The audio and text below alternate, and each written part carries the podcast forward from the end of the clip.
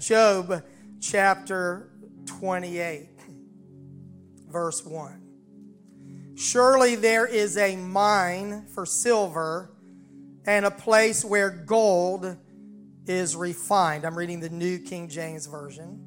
And then slide down to verse 12. But where can wisdom be found? And where is the place of understanding? Job said, There's a mine for silver, there's a place where gold is refined, but where? Where do you find wisdom? I'd like to speak to you this morning on the subject going deep. God bless you. Thank you for standing and worshiping, engaging the presence of the Lord. Have you ever wondered if God is real? That he really existed. Have you ever asked if the Bible was really the inspired word of God and absolutely true? Have you ever questioned the reality of eternity? Is there really a heaven? Is there really a hell? Who will go where and why? How do you get to heaven and how can you avoid hell? Have you ever asked those most important questions of life. And if you've ever asked those questions, or even if you're asking them now, it doesn't mean necessarily that you're a terrible, evil person, hopefully. However, searching for the answers to those questions in the Bible and in prayer will determine the outcome of your honest questioning. You can leave, live with a question mark in your mind about God, you would be an agnostic to say, I'm not really sure. Or you can conclude that God is not real, that the Bible is a man made book. You can conclude that the idea of heaven and hell is just a myth and become an atheist. But ultimately, however, your eternal destiny will be determined by how you deal with your questions about God the Bible, and eternity. There are people who try to deny the existence of God to justify their sinful behaviors and their ungodly decisions. And I've learned that you can't find God by running from Him. God will reveal Himself to you when you seek Him. In Deuteronomy 4:29, the Bible said, "From here you will seek the Lord and you will find him if you will seek him with all of your heart and all of your soul. Jeremiah 29 13 said, You'll search for me and find me when you search for me with all of your heart, not in a half hearted manner, but when you go after God, you will find him. The Bible said in Isaiah 55, verse 6, that we should seek the Lord while he may be found and call upon him while he is near. Second Corinthians 6 and 2 said there is an accepted time of salvation. Today is the day of salvation. Today is an accepted time, but it is not always time to be saved. Time does run out. I've learned, according to Acts 17, that if you will feel after him and seek the Lord, you can find him, that he is not far from every one of us. If you ignore the questions, or if you try to answer spiritual questions from secular sources, you will find yourself confused. You'll find yourself knotted up with all kinds of chaotic thoughts because you cannot find the answers to the questions of life and eternity from philosophy. You cannot find it in secular humanism you find it by seeking the Lord in His Word and through prayer. Paul warned the young minister Timothy to be careful. He said, The Lord has entrusted you with this gospel, and you need to guard it. He told Timothy, You need to avoid empty chatter and opposing arguments of what is falsely called knowledge, or in the King James, science falsely called. Timothy, some have professed and they have gone astray from the faith. Be careful, Timothy, whose voice you let in your head. There's nothing more valuable than your soul. And Jesus said, What would it profit if you gained the whole world and lost your own soul?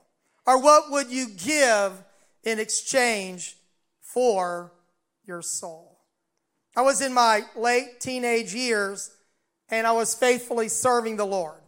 And I'm not, I'm not trying to boast by what I'm getting ready to say, but I want to give a context to my point.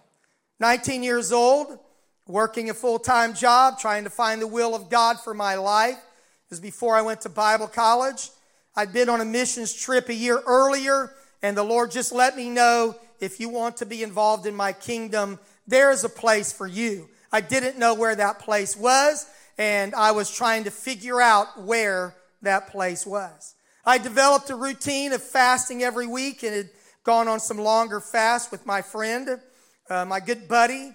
I was developing a prayer life, intentionally spending time with God.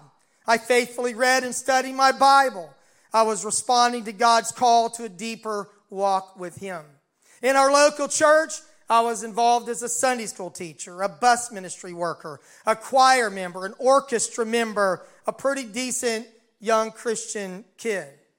And then out of nowhere, I had a moment, several moments of serious doubt.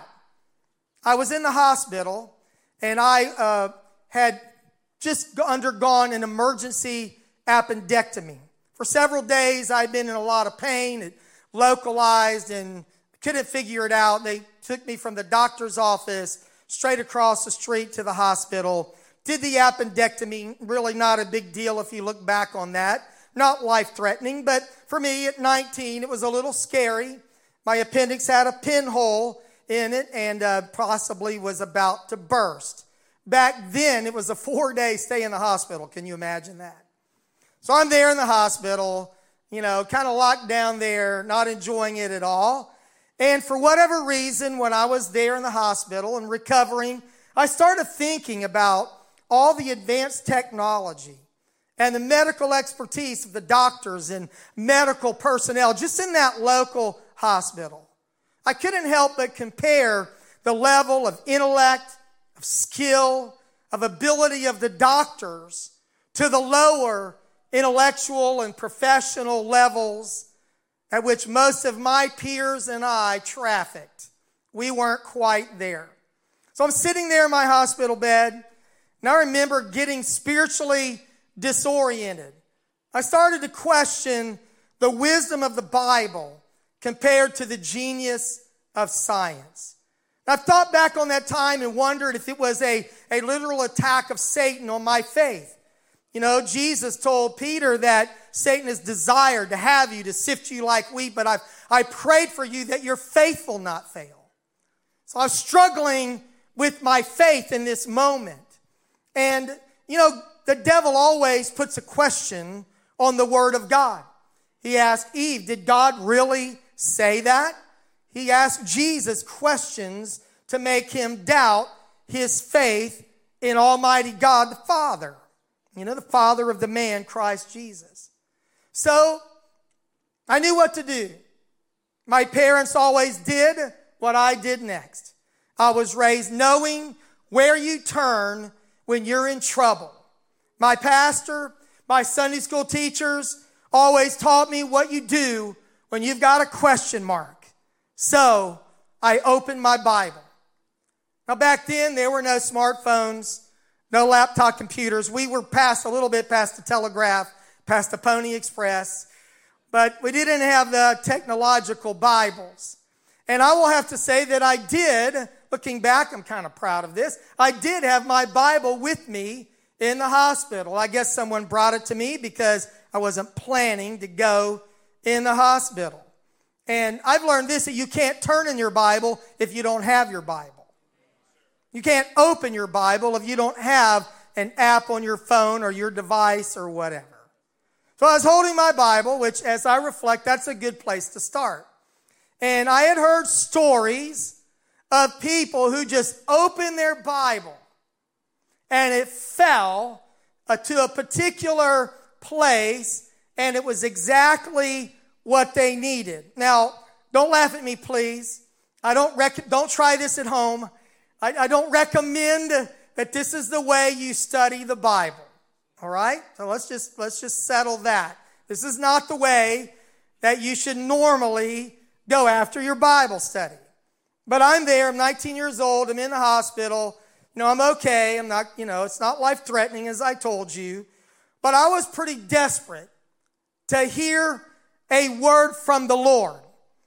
And hopefully since then I've learned where to turn in my Bible. But I just opened my Bible and my Bible opened to Job chapter 28. I didn't have my ribbon marker there. I might have read this chapter before, but I honestly don't think so. I know I'd read through the New Testament by then. I'm not sure I'd read all the Old Testament. It was not a familiar passage of Scripture. I really didn't know what I was about to read. But I started reading Job 28. And in spite of my doubt, the Lord had undoubtedly led me to that passage. You don't find God running from God. You find God running to Him. You find God seeking Him. Not seeking to deny Him, seeking for Him to reveal Himself to you. I started reading through Job 28. I don't, I do want you to understand that Jesus Christ wants to reveal Himself to you. And he doesn't do that for his sake. He doesn't need to know you, he already does.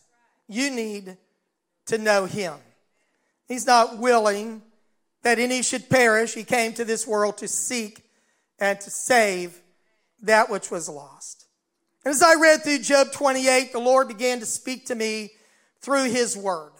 I want to recap what I read and then focus on a couple of truths from Job 28.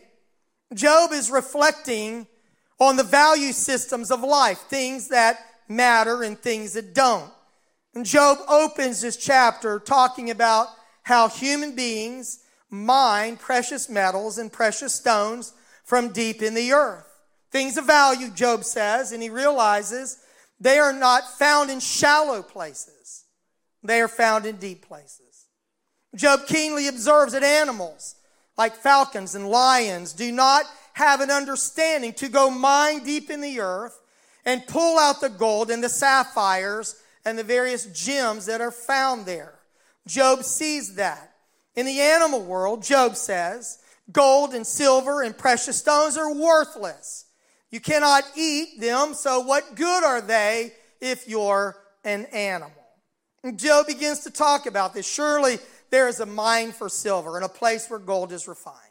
Iron is taken from the earth and copper is smelted from ore. Man puts an end to the darkness. He searches every recess for one in the darkness and the shadow of death. He breaks open a shaft away from people and places forgotten by feet. They, they hang far away from them swing to and fro. He envisions miners tunneling into the earth and swinging on ropes as they're trying to mine out veins of gold and silver.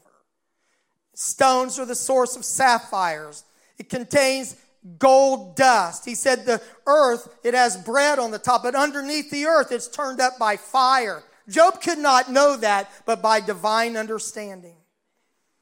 The path that no bird knows. The falcon's eye has not seen it. Proud lions have not trodden it. Fierce lion has not passed over it. Man, he puts his hand on the flint. He overturns the mountains by its roots. He cuts out channels in the rocks, and his eye sees every precious thing. He, he dams up streams from trickling. What is hidden, he brings forth to light. Man does this as he goes and burrows deep in the earth to mine. Job said, it is amazing what man can do. But then in verse 12, he asks this question But where can wisdom be found? And where is the place of understanding? When I was reading Job 28 in my hospital room about 46 years ago, the Lord was showing me something about the dimensions of life and giving me an understanding about levels in life. There are dimensions in the animal world that have limited understanding. There is the dimension of the natural human world where costly treasures are found, but knowledge is limited to the natural. And then, as Job said, there is that spiritual world, that superior spiritual world where eternal treasures are mined out of the depths of God. Job uses two apex predators to represent the best that the animal world has to offer. Verse 7 of Job 28 that path, the path of the miners, no bird knows, nor has the falcons. The King James says vulture. Other translations say the falcon's eye has not seen it. All of us who live in Atlanta are waiting for the falcons to become apex predators.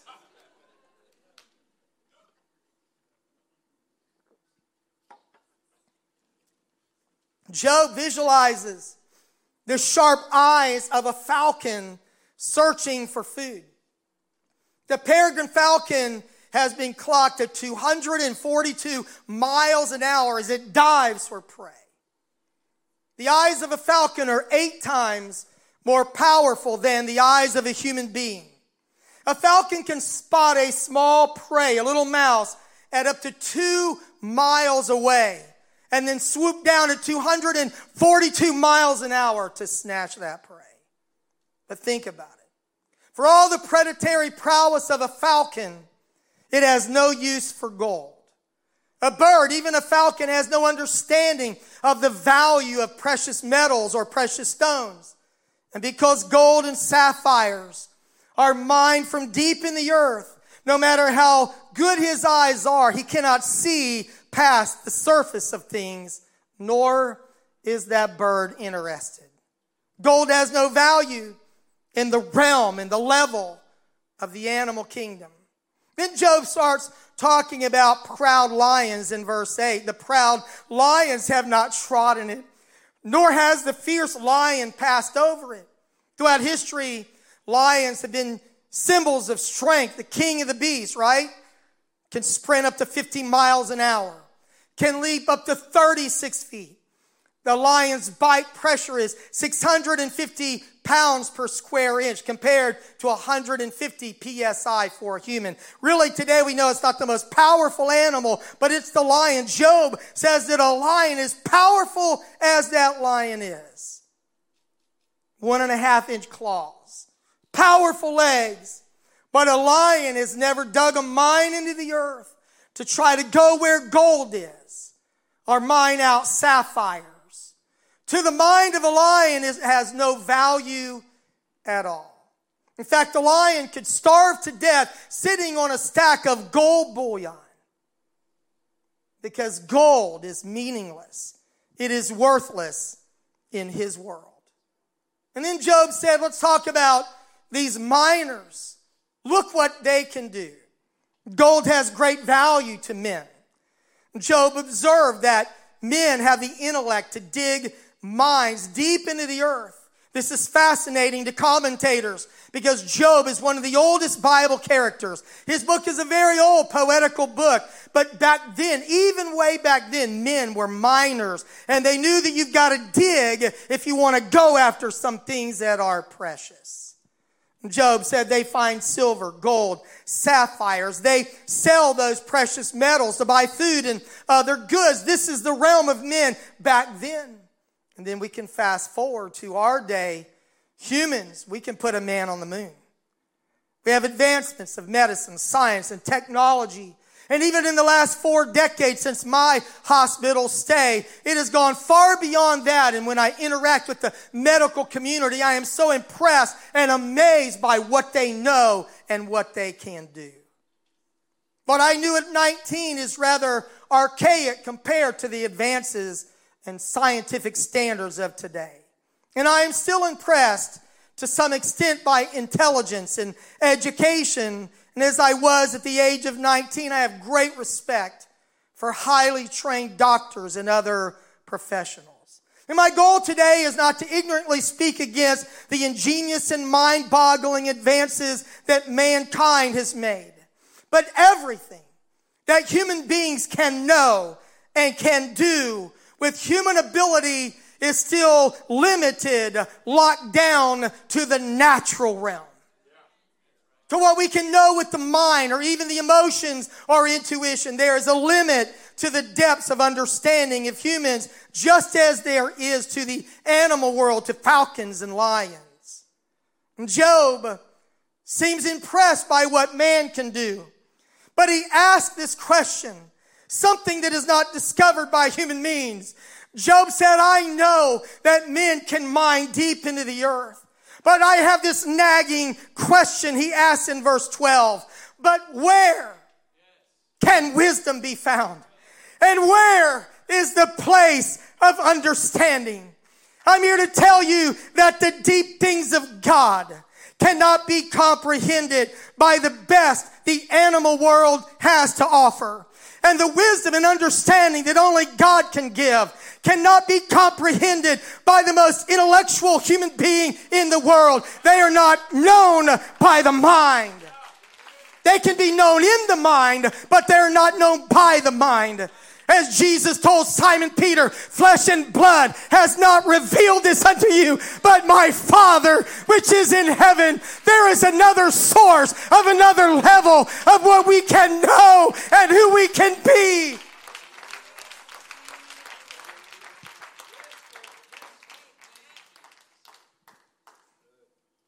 Let's not forget that for all that we humans have achieved, we are still dealing with our fallen nature that is a result of sin. We cannot control a hurricane. We cannot even eradicate the common cold. We've not been able to conquer moral weakness. We don't have a vaccine that can heal hatred. Job said that deep in the earth where the bird of prey and the king of beasts cannot go, there is a place where men mine treasures but Job, aching to know God, aching to make sense out of his suffering, said, There must be a place where wisdom is found and understanding can come. But Job said, It's not in the world of the animals, it's not in the natural world of man, it's in the world of the spiritual. Job gave us a clue with his mining illustration that elements of great value like gold come with great effort and from great depths. So it is with the wisdom and knowledge of God. Where is wisdom found and where is the place of understanding? As gold is mined from the depths of the earth. So spiritual wisdom and understanding our mind from the depths of God and His Word. Shallow people do not find spiritual treasures. Spiritual riches are only found by going deep. Job continues talking about the Lord. Where is wisdom found? The place of understanding. Job said in verse 13, and you won't see these verses, I just want to relate them. Man does not know its value. Now you think about this. In the same way that the bird and the lion has no use for gold and sapphires, they don't mean anything to those animals. And Job said to the natural man, understanding and wisdom, the things that belong to, the, to God's realm, to God's world. The natural man has no use for them. Nor, Job said, is it found in the land of the living. The deep says, the ocean say, it's not in me. And the sea said, it's not with me. And Job said, it cannot be purchased for gold, nor can silver be weighed for its price. You cannot buy God. Cannot be valued with the gold of Ophir and precious onyx and sapphire. And Job asks again in verse 20, for where then does wisdom come and where is the place of understanding?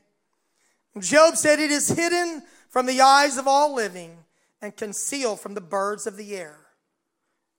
The animals cannot find it. Men mining deep in the earth cannot discover it. It's got to be discovered another way. And then, referring to God, Job says in verses 27 and 28, as he concludes the chapter that changed my life.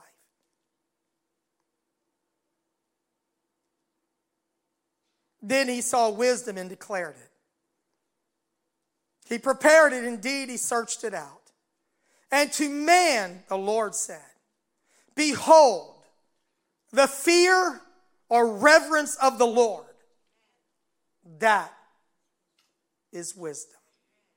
And to depart from evil is understanding.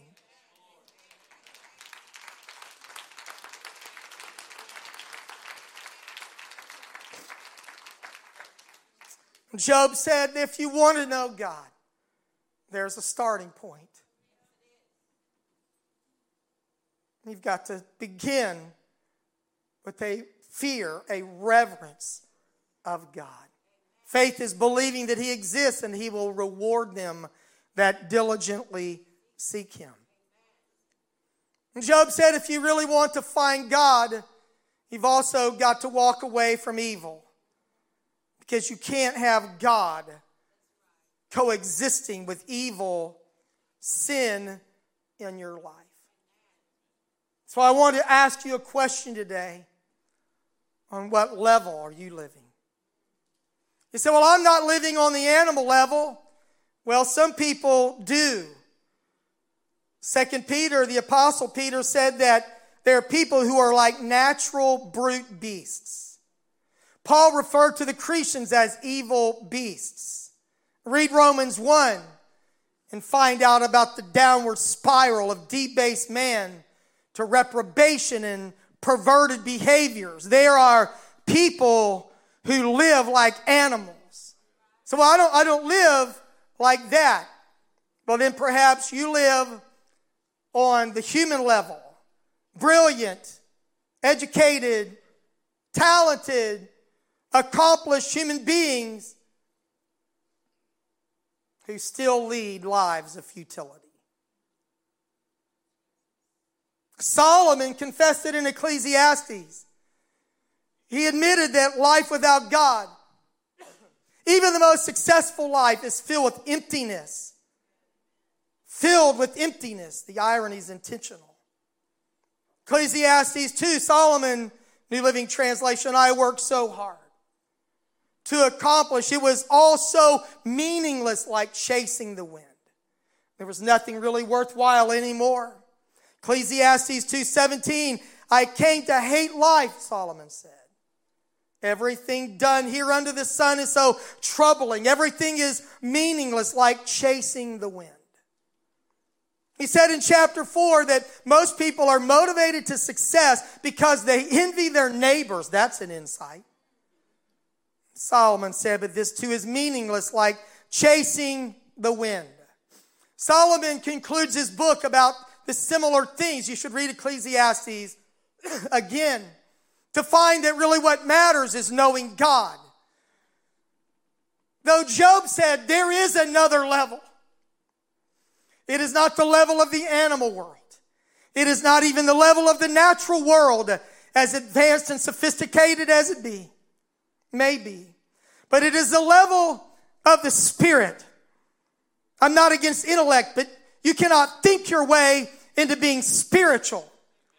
Jesus told Nicodemus, a theologian, a ruler of the Jews, you must be born again. You've got to have a spiritual transformation. You cannot get this by thinking your way into the kingdom of God. You cannot be smart enough, good enough. You cannot buy it. You cannot earn it. You've got to be born again. Your old nature must die in repentance as you walk away from evil. Your nature has to be transformed, regenerated by the power of the Holy Ghost. To know those deeper places in God. The Holy Spirit has to be alive in you and actively working in you. Some Christian people, the Bible said, are like a dog returned to their vomit or a pig that is going back to wallow in the mud again. Let's not go back. You say, I would never go back. I would never be animalistic in my thinking. But Psalm 73, the writer said, I was like a beast before you. I was not thinking. I was not perceiving the spiritual.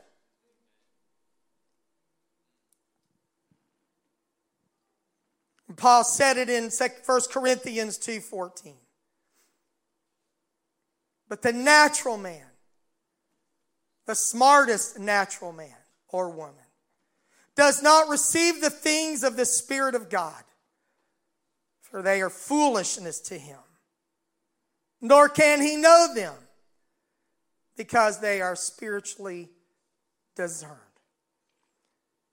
What happened to me as I read Job 28, 19 years old, it dawned on me that there are some things that are of no value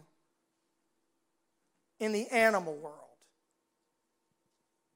Find a starving bird, find a starving lion, offer that lion a hundred dollar bill. A wedge of gold.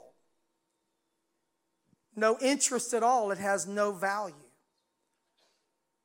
And then it dawned on me that mankind at our best a person that is unregenerated, that does not know God, when they see us worshiping, when they see our prayer, when they watch our separated lives, it is foolishness to them.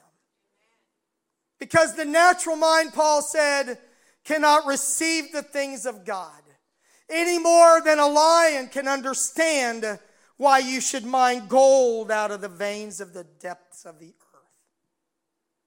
Paul said, it's foolishness. He cannot know them because they are spiritually discerned. Paul said, the preaching of the cross is foolishness to them that perish. Makes no sense at all.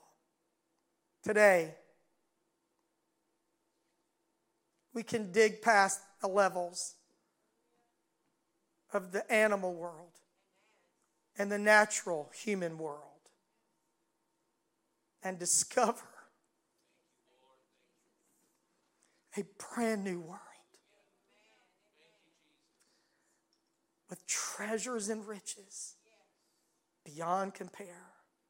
Not just a different world, a superior world, the world of the Spirit.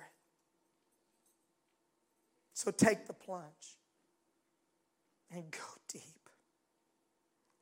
Do you hear God calling you out of the shallowness of spiritual experiences alone?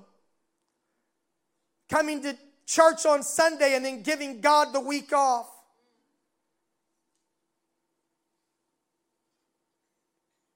If you're ready to go deep, you've got to dig past the surface level. You've got to stay in prayer until you go into God's real presence. Press past the point when you don't want to pray anymore. You're tired of praying. Press until you break through.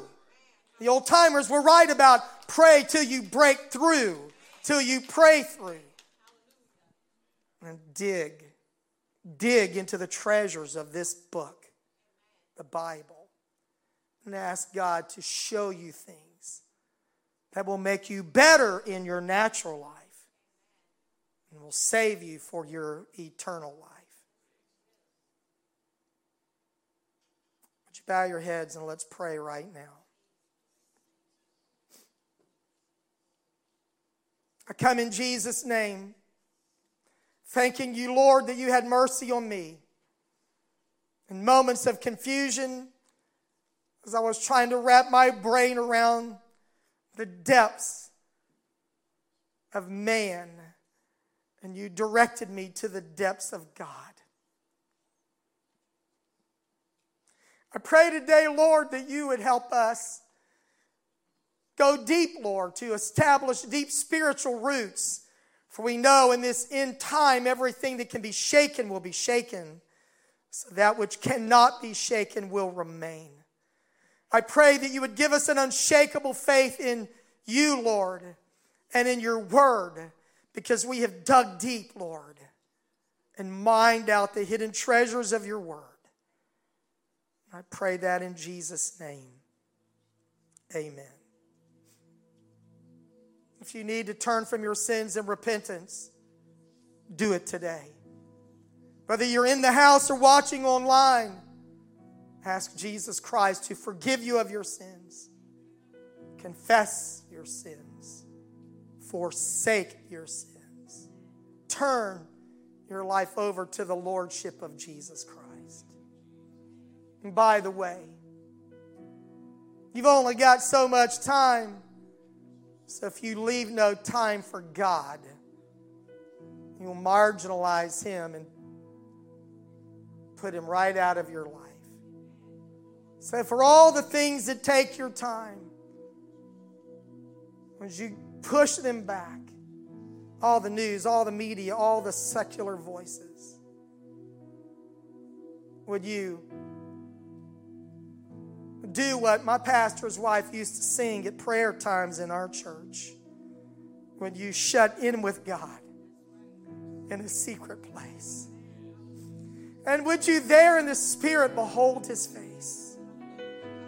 And there you will gain new power to run in this race. That songwriter said, I have longed to be shut in with God. Why go deep? Because you can. Why go deep? Because you should. Because Jesus is calling us there. Are you ready? Let's take the plunge. Let's dig. Let's go after God.